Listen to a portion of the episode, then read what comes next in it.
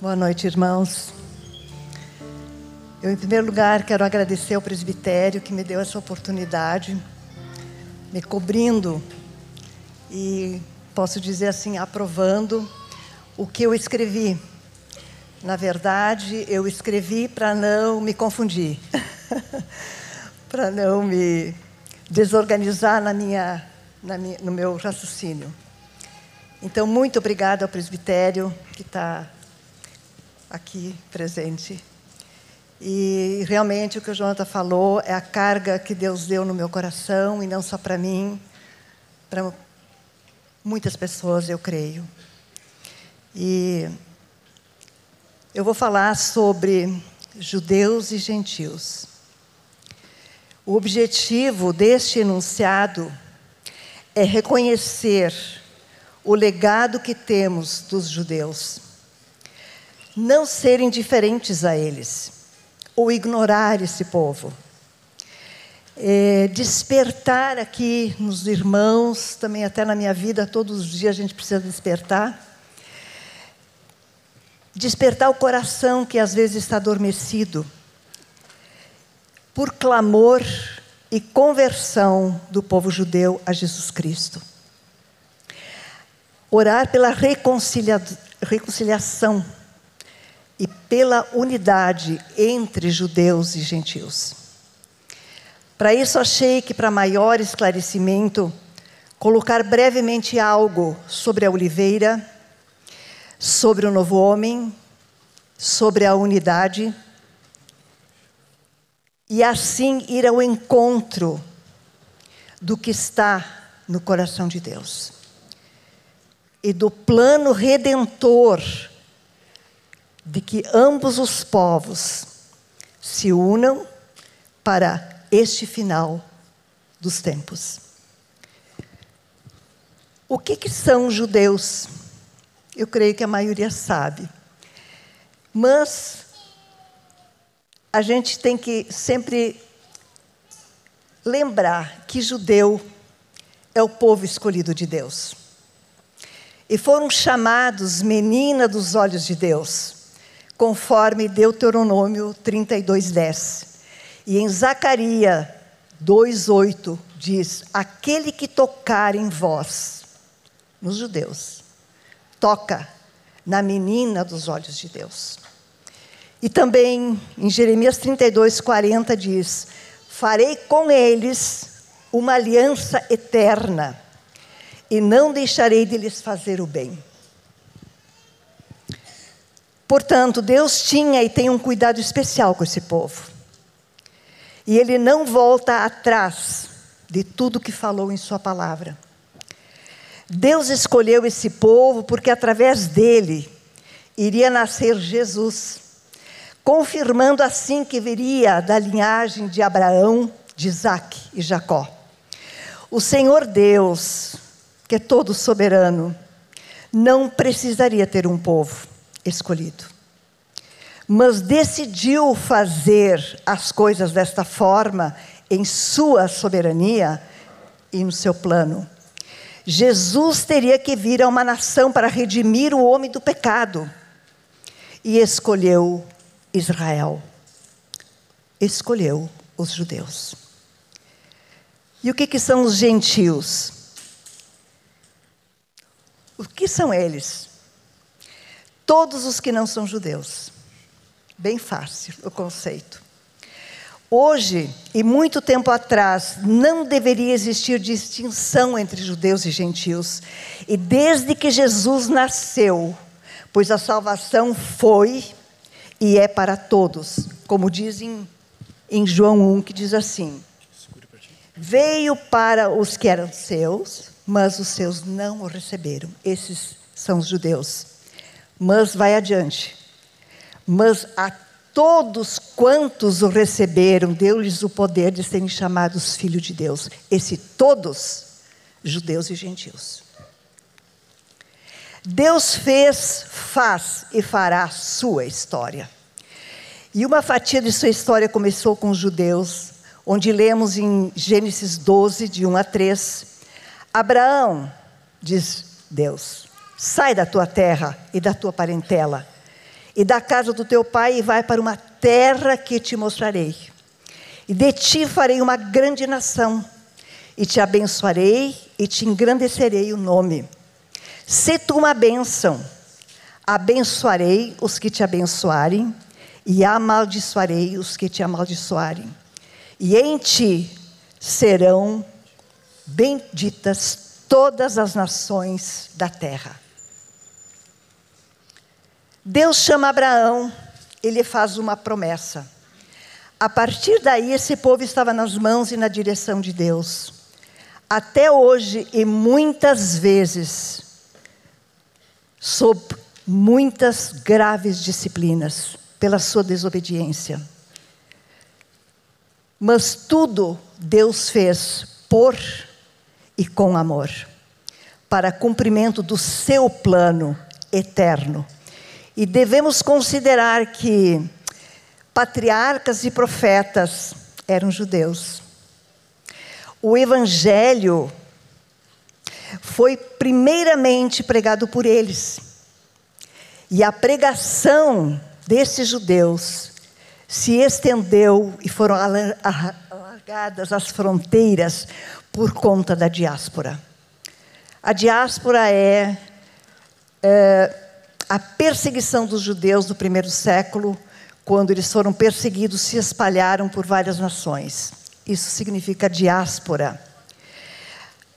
Prosseguindo, o Antigo Testamento, os 3 evangelhos, eu digo 3 evangelhos porque Lucas não era judeu. Lucas era um médico grego. As epístolas, todas elas, o Apocalipse, escrito por eles, pelos judeus. Então, Jesus nasceu judeu, ensinava nas sinagogas, viveu em Israel e Jerusalém, até a sua morte. E é ali que ele voltará, no Monte das Oliveiras.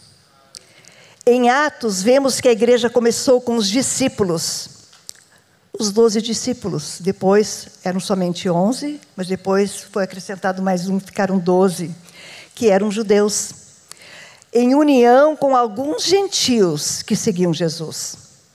Então temos um legado muito, muito grande, e uma riqueza da palavra de Deus deixado por eles.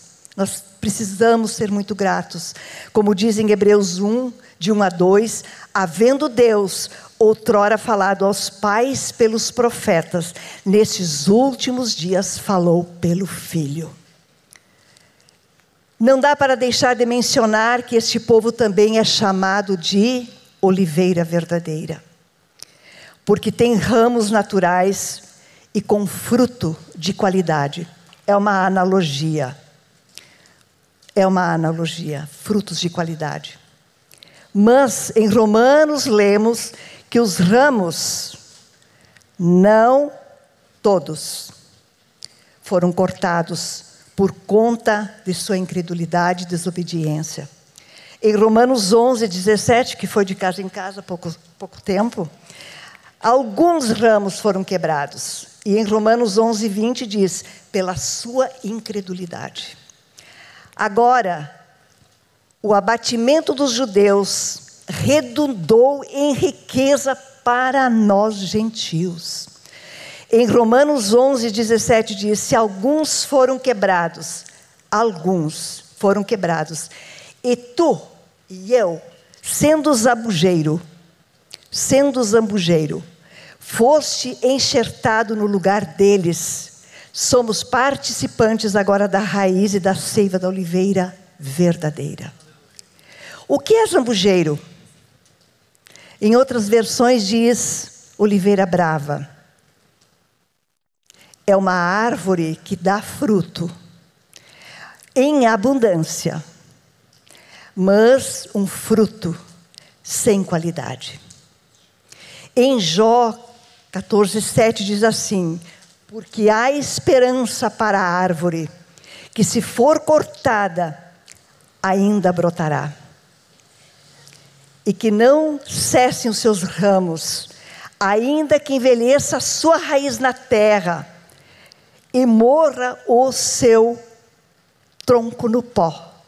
Contudo, ao cheiro das águas, brotará e lançará ramos como planta nova. Aqui temos a mensagem da oliveira, que ela não foi arrancada. Só os galhos foram quebrados.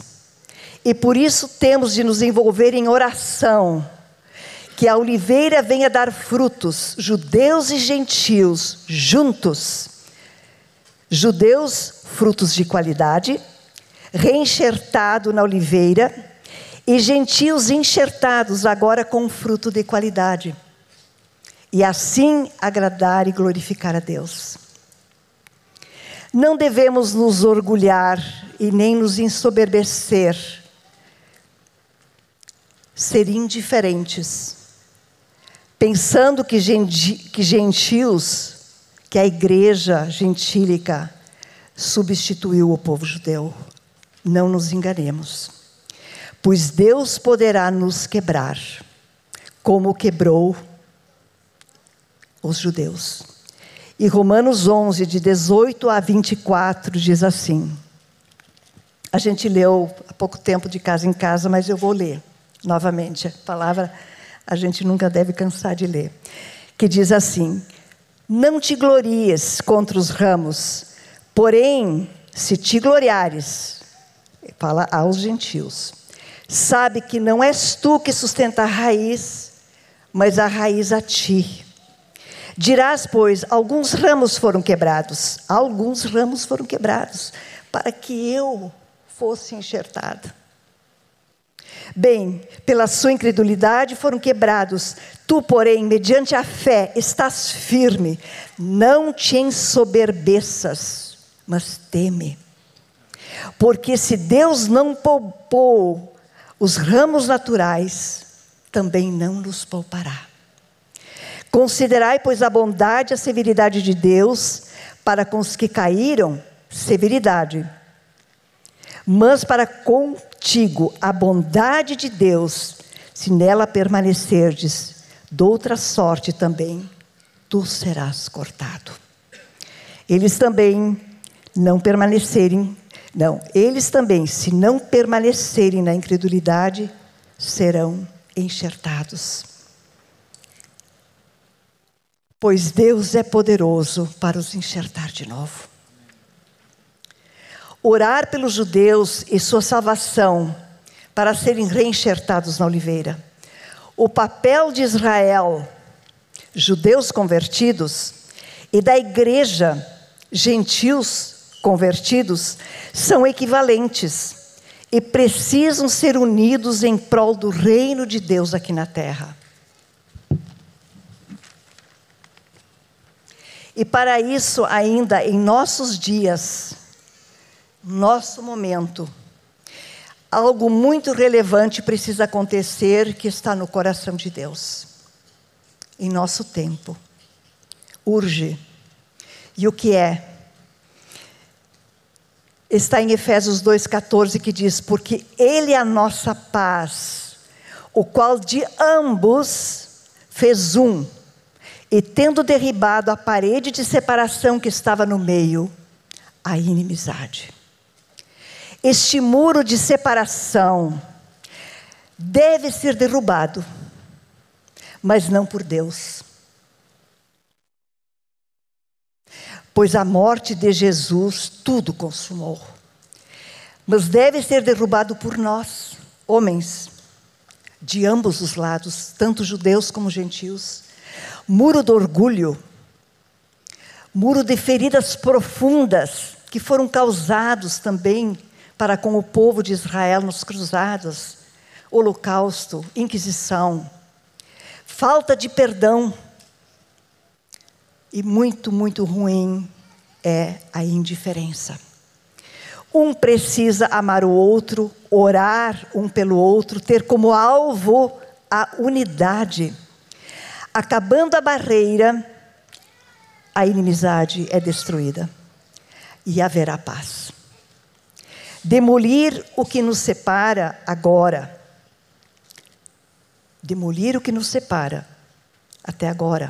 se existe essa separação entre nós e judeus.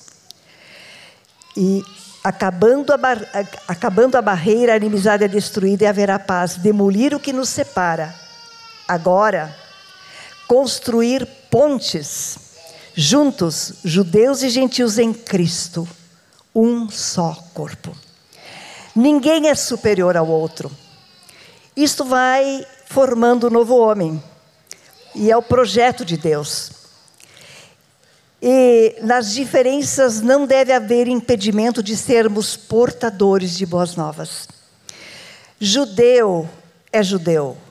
Não queiramos nós nos judaizar. Gentil é gentil. Mas um em Cristo, pois ambos têm acesso ao Pai, conforme Efésios 2:18. Na diversidade, unidade.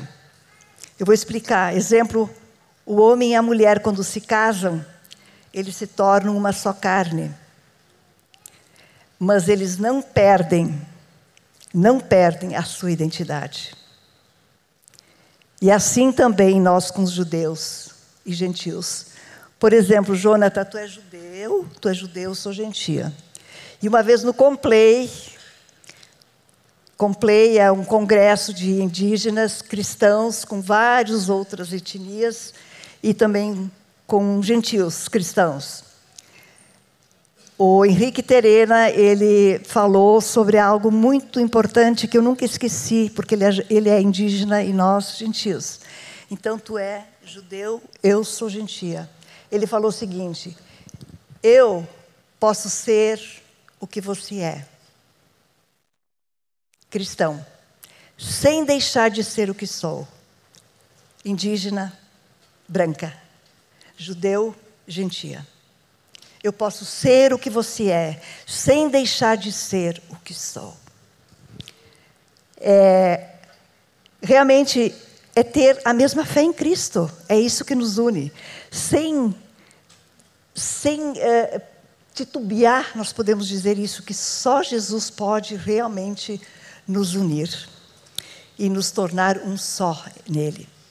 Um povo é diferente do outro, mas ambos, judeus e gentios, cristãos, têm como fundamento Jesus Cristo, onde devemos, como edifício, ser ajustados conforme Efésios 2, 21 e 22, que diz: e juntamente edificados para a habitação de Deus no Espírito.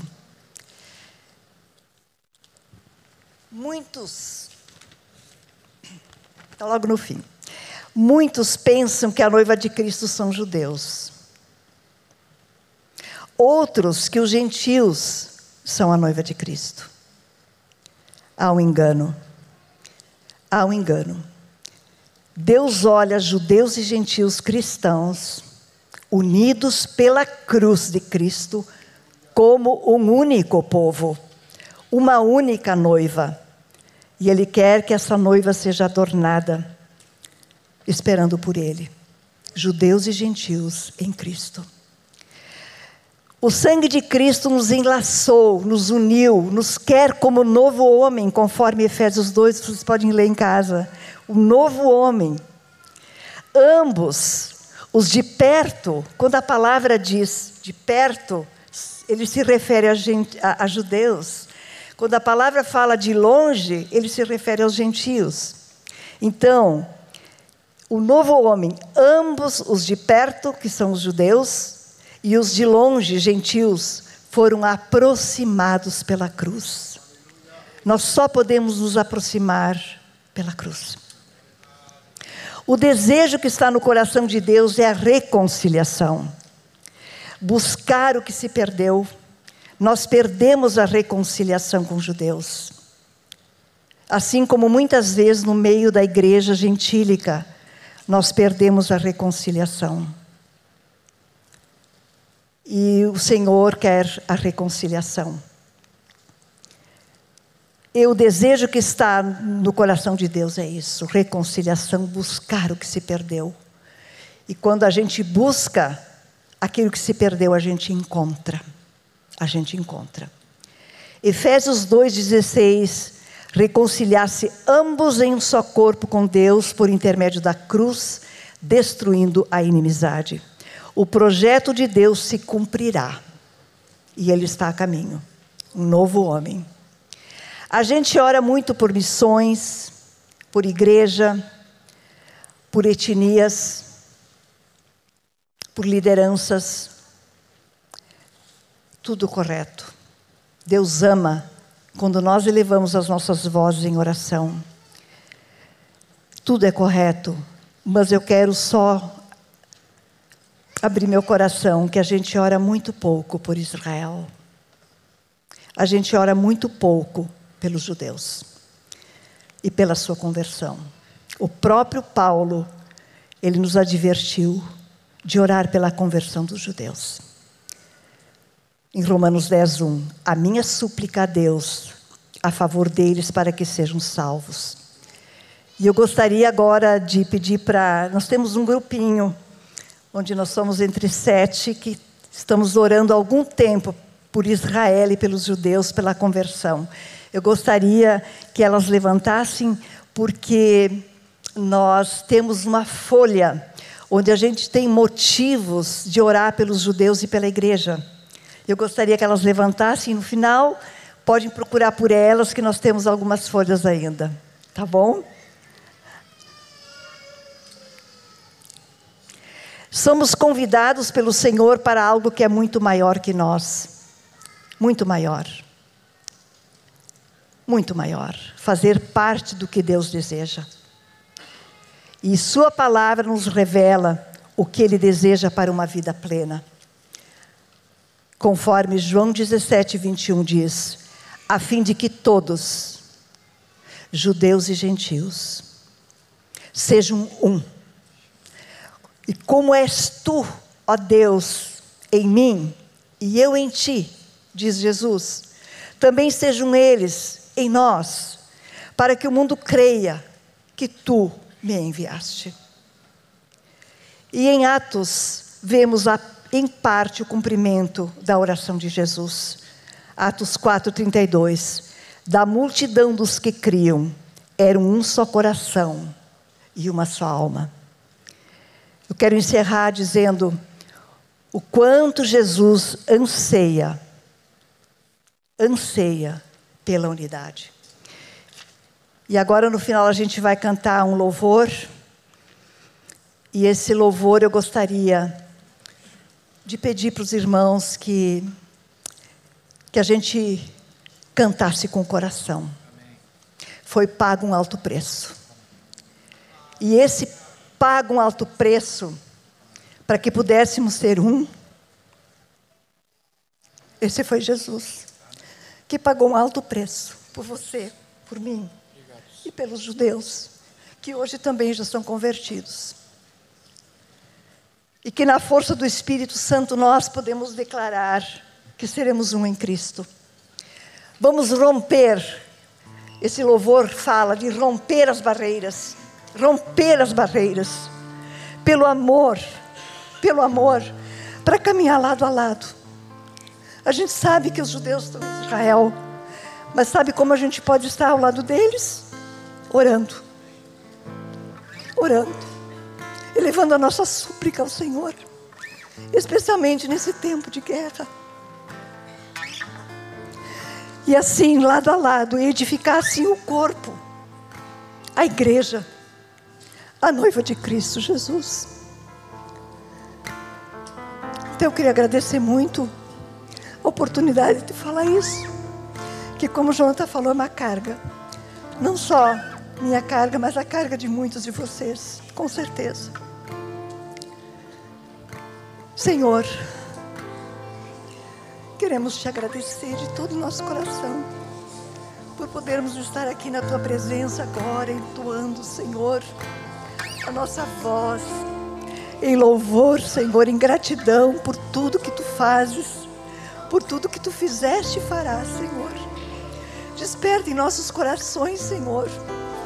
Desperta em nossos corações, que o Espírito Santo se mova em nossos corações, Senhor, para reconhecer verdadeiramente o que é o corpo de Cristo, Senhor, unidos em ti, Jesus. Ó Senhor, derrubando as barreiras, Senhor, derrubando tudo aquilo que impede a verdadeira unidade.